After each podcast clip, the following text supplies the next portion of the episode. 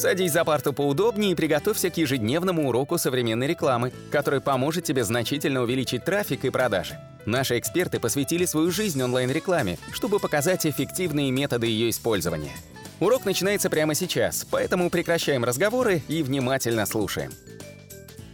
Всем привет! Вы на канале SEO Quick. Это тоже рубрика SEOшника. Я думаю, вы уже к ней привыкли. И я сегодня расскажу э, на такой термин, что такое ранжирование. Э, ранжирование – это слово, которое вы часто можете слышать, когда общаетесь с SEOшником.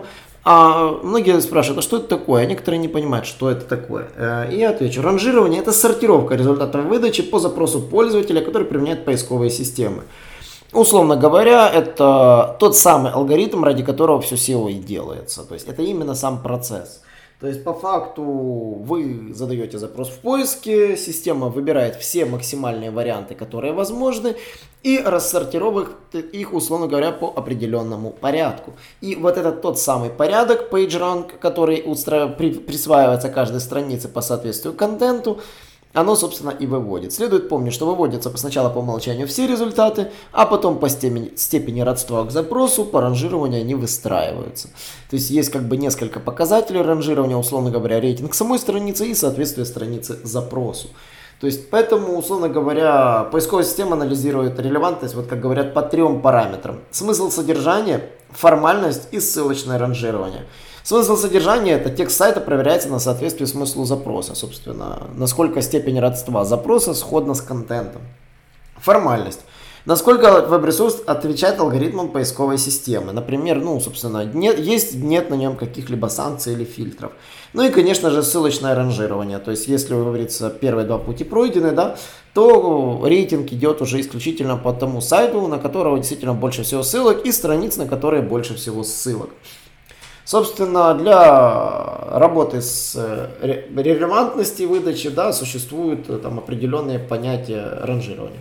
И, собственно, давайте вот посмотрим, какие алгоритмы ранжирования в Яндексе и в Гугле. Да? При ранжировании общ, есть общие, конечно, там, а внутренние и внешние факторы. Внутренний фактор это соответствие контента запросу, да, второй момент это качество текста других материалов, уникальность, естественность и актуальность. Третье – это срок существования интернет-страницы с текстами сайта в целом. Степень доверия поисковой системы прямо пропорциональна возрасту сайта. Чем старше сайт, тем больше доверия. И, собственно, срок существования системы отсчитывать не с момента создания веб-ресурса, а с даты первой индексации, когда он, собственно, в индекс и попал. Это тоже очень важно. Вы домен можете зарегистрировать 10 лет назад по факту, а в индексе его не было. Поэтому а, вот эти трюки, когда там домен делают и маринуют на самом деле, а потом внезапно на нем открывает сайт, оно раньше работало, сейчас оно может сыграть дурную службу. Я поэтому расскажу чуть попозже по поводу, как создавать молодые сайты. Так что не забываем подписаться на подкаст, если слушаете меня сейчас впервые. И кнопку кнопочку подписаться не нажали. Вот, я буду безумно рад и расскажу об этом по поводу молодых сайтов отдельно. И, конечно же, есть внешние факторы, это входящие ссылки, то есть ссылки на страницы сайта, находящиеся на других ресурсах. Я уже говорил, это в нашем прошлом подкасте, это бэклинки. Те самые бэклинки, которые идут на сайт, влияют на ранжирование этого сайта. Ну и, конечно же, есть такое понятие, как тематичность и авторитетность, и, конечно же, поведенческие факторы. Система уже может прекрасно собирать все данные, как пользователь себя ведет после, на сайте после входа в него, сколько страниц смотрит, сколько покинул веб-ресурс. Это делается за счет всем известных сервисов веб-аналитики, и поисковые системы, конечно же, их изучают очень внимательно, все, э, всю информацию, которая происходит на вашем сайте. Смотрите, вебмастер по факту, он следит только как ваш сайт находится в плане взаимодействия с поисковой системой до того момента, как он на ваш сайт войдет.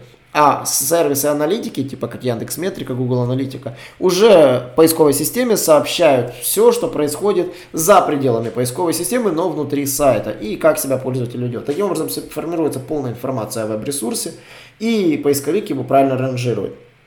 Если у вас не стоят счетчики, информацию о поведенческих факторах поисковик не получает.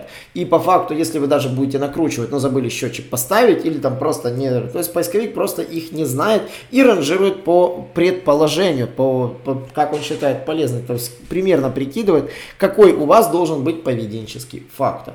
Поэтому вот действительно на это нужно обратить внимание.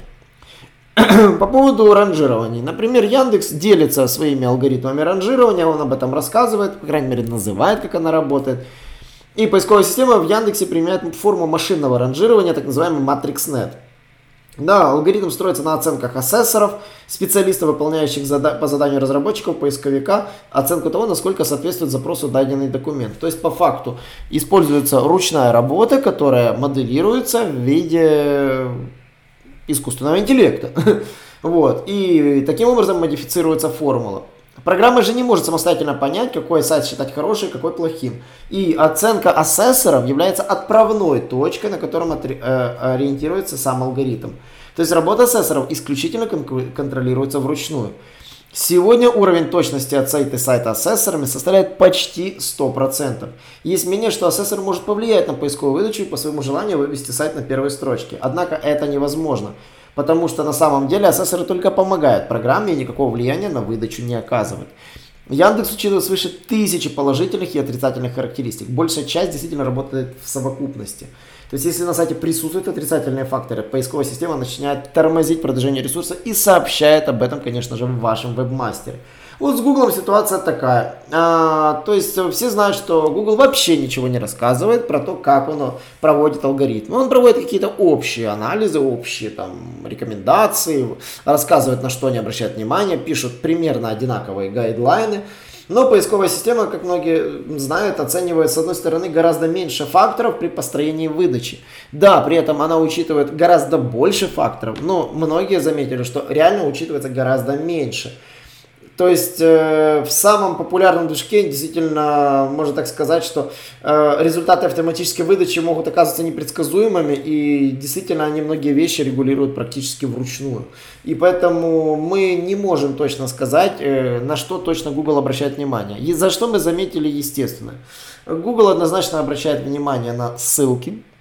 Google, конечно же, обращает внимание на э, качество контента. Мы по этому поводу уже говорили.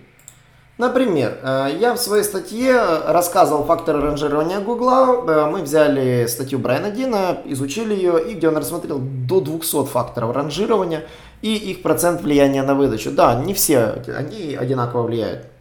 И, конечно, приоритетность оказалась следующей. Ссылающиеся домены, то есть сколько уникальных доменов ссылается на ваш сайт. Уникальных доменов ключевое, не ссылок, а именно уникальных доменов. Второе это органический CTR. Это на втором месте однозначно по э, как бы ранжированию самый важный алгоритм, поэтому уделяем внимание, конечно же, тайтлам. Третье – это авторитетность домена. Если домен не засветился ни на каких там черных методах продвижения, то однозначно с этим проблем нет. Само собой, не забываем про HTTPS и тому подобные вещи. Мобильность сайта. Да, mobile only. Сайт нужно рассматривать сначала с мобилки, а потом уже с десктопа. Да, вот такая вот ситуация. Google так именно смотрит на ваш сайт. Потом, собственно, ту информацию, которую он получает из Google Аналитики. Это продолжительность визита. Чем дольше пользователь сидит на, примерно на основе аналогичных сайтов конкурентов, тем лучше. Общее количество ссылок. Да, то есть действительно, сколько суммарно ссылок идет на ваш сайт. Да, некоторые сайты могут ссылаться на вас дважды и трижды. Это тоже учитывается. Ну, ссылательство домена, конечно, в приоритете.